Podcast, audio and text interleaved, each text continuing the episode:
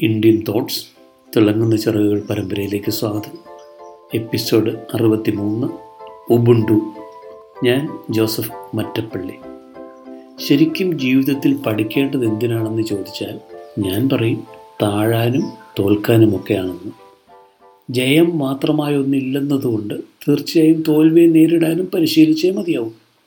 വേണ്ട നേരത്ത് വേണ്ടയാൾ വേണ്ട വാക്കുകൾ പറഞ്ഞിരുന്നെങ്കിൽ ആത്മഹത്യ ചെയ്ത എത്രയോ പേർ നമ്മോടൊപ്പം ഉണ്ടാകുമായിരുന്നു എന്നാണ് നോവലിസ്റ്റ് വെയിൻ ജെറാർഡ് ട്രോട്ട്മാൻ ഒരിക്കൽ പറഞ്ഞത്.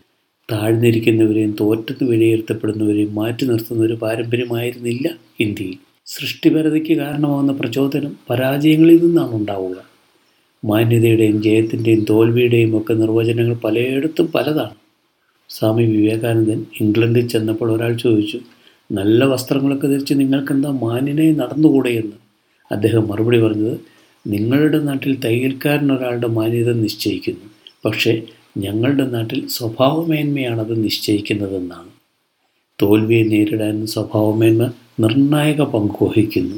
തമാശ എന്താണെന്ന് ചോദിച്ചാൽ ഏറ്റവും വിജയിച്ചവരെന്ന് നാം കരുതുന്നവരെല്ലാം ആ വിജയത്തിലും പരാജയം നേരിട്ടിട്ടുള്ളവരാണെന്നതാണ്. അവർക്കെല്ലാം ഒരു ടൺ പരാജയകഥകളും പറയാനുണ്ടാവും. ക്ഷമയെയും സഹനത്തെയും അവരെക്കാൾ നന്നായി നിർവചിക്കാൻ മറ്റാർക്കും കഴിയണമെന്നില്ല. അറിവിനെയും അനുഗ്രഹത്തെയും ഒക്കെ പരിഗണിച്ചാൽ അവ വെള്ളം പോലെയാണ്. ഉയരത്തിൽ നിന്ന് താഴ്ചയിലേക്കാണ് അത് ഒഴുകുക അല്ലെങ്കിൽ ഉള്ളിടത്ത് നിന്ന് ഇല്ലാത്തിടത്തേക്ക്. ധാരാളം പേരെ നാം അനുദിനം അഭിമുഖീകരിക്കുന്നു. ഞാൻ അറിവുള്ളവൻ എന്ന് ഭാവിച്ച് അവരുടെയൊക്കെ അടുത്തായിരുന്നാൽ ഒരിക്കലും അവരിൽ നിന്ന് യാതൊന്നും ലഭിക്കാൻ പോകുന്നില്ല. ഗുരുവിന്റെ അടുത്തായിരിക്കുമ്പോൾ ഈ നിയമം വളരെ പ്രസക്തമാണ്. ദൈവാനുഗ്രഹം ലഭ്യമാകണമെങ്കിലും നമ്മുടെ വാതിലുകൾ തുറന്നിട്ടിരിക്കണം. അത് എളിമയെന്ന താക്കോലുകൊണ്ട് മാത്രം തുറക്കാവുന്ന ആനവാതിലുകളായിരിക്കാൻ ശ്രദ്ധിക്കുക. ആരെയാണ് സമൂഹം ഏറ്റവും ഇഷ്ടപ്പെടുന്നതെന്ന് ചോദിച്ചാൽ താഴ്മയും വിനയവും കൊണ്ട് നടക്കുന്നവനെ എന്ന് പറയും.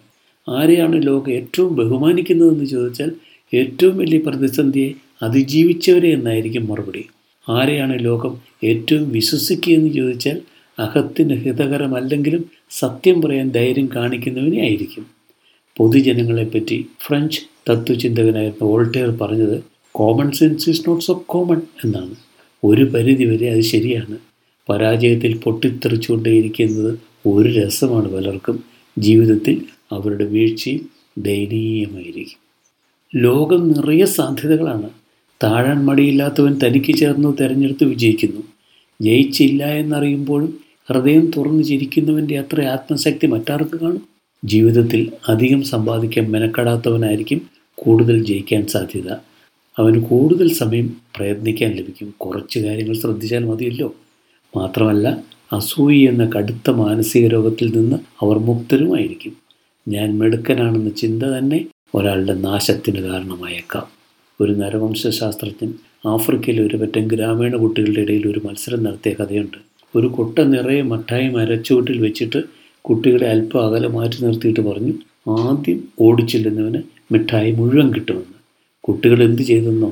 എല്ലാവരും പരസ്പരം കൈകൾ കോർത്ത് പിടിച്ച് മിഠായി കൊട്ടയുടെ അടുത്തേക്ക് നടന്നു. ചോദിച്ചപ്പോൾ ഒരു കുട്ടി പറഞ്ഞു ഒബുണ്ടു ഒബുണ്ടു അതിന്റെ അർത്ഥം അവരുടെ ഭാഷയിൽ അവരർ ദുഃഖിച്ചിരിക്കുമ്പോൾ ഒരുവിനും സന്തോഷിക്കാനാവില്ല എന്നാണ്. ചിന്തകയും പത്രപ്രവർത്തകയുമായ ലിയ ഡിസ്കിൻ എന്ന അർജന്റീനക്കാരി പറഞ്ഞതാണ് ഈ കഥ. മറ്റുള്ളവർ ജയിക്കുന്നത് കാണുമ്പോൾ സന്തോഷിക്കുന്നവരുടെ സ്വതസിദ്ധമായ പുഞ്ചിരി കാണാൻ തന്നെ വശ്യം. സന്തോഷമെന്ന് വാങ്ങിക്കാൻ കിട്ടുന്നതല്ല അത് ഉള്ളിൽ നിന്ന് വരണം. നിലയിലാമയുടെ അഭിപ്രായം അതാണ്. നന്ദി വീണ്ടും കാണാം.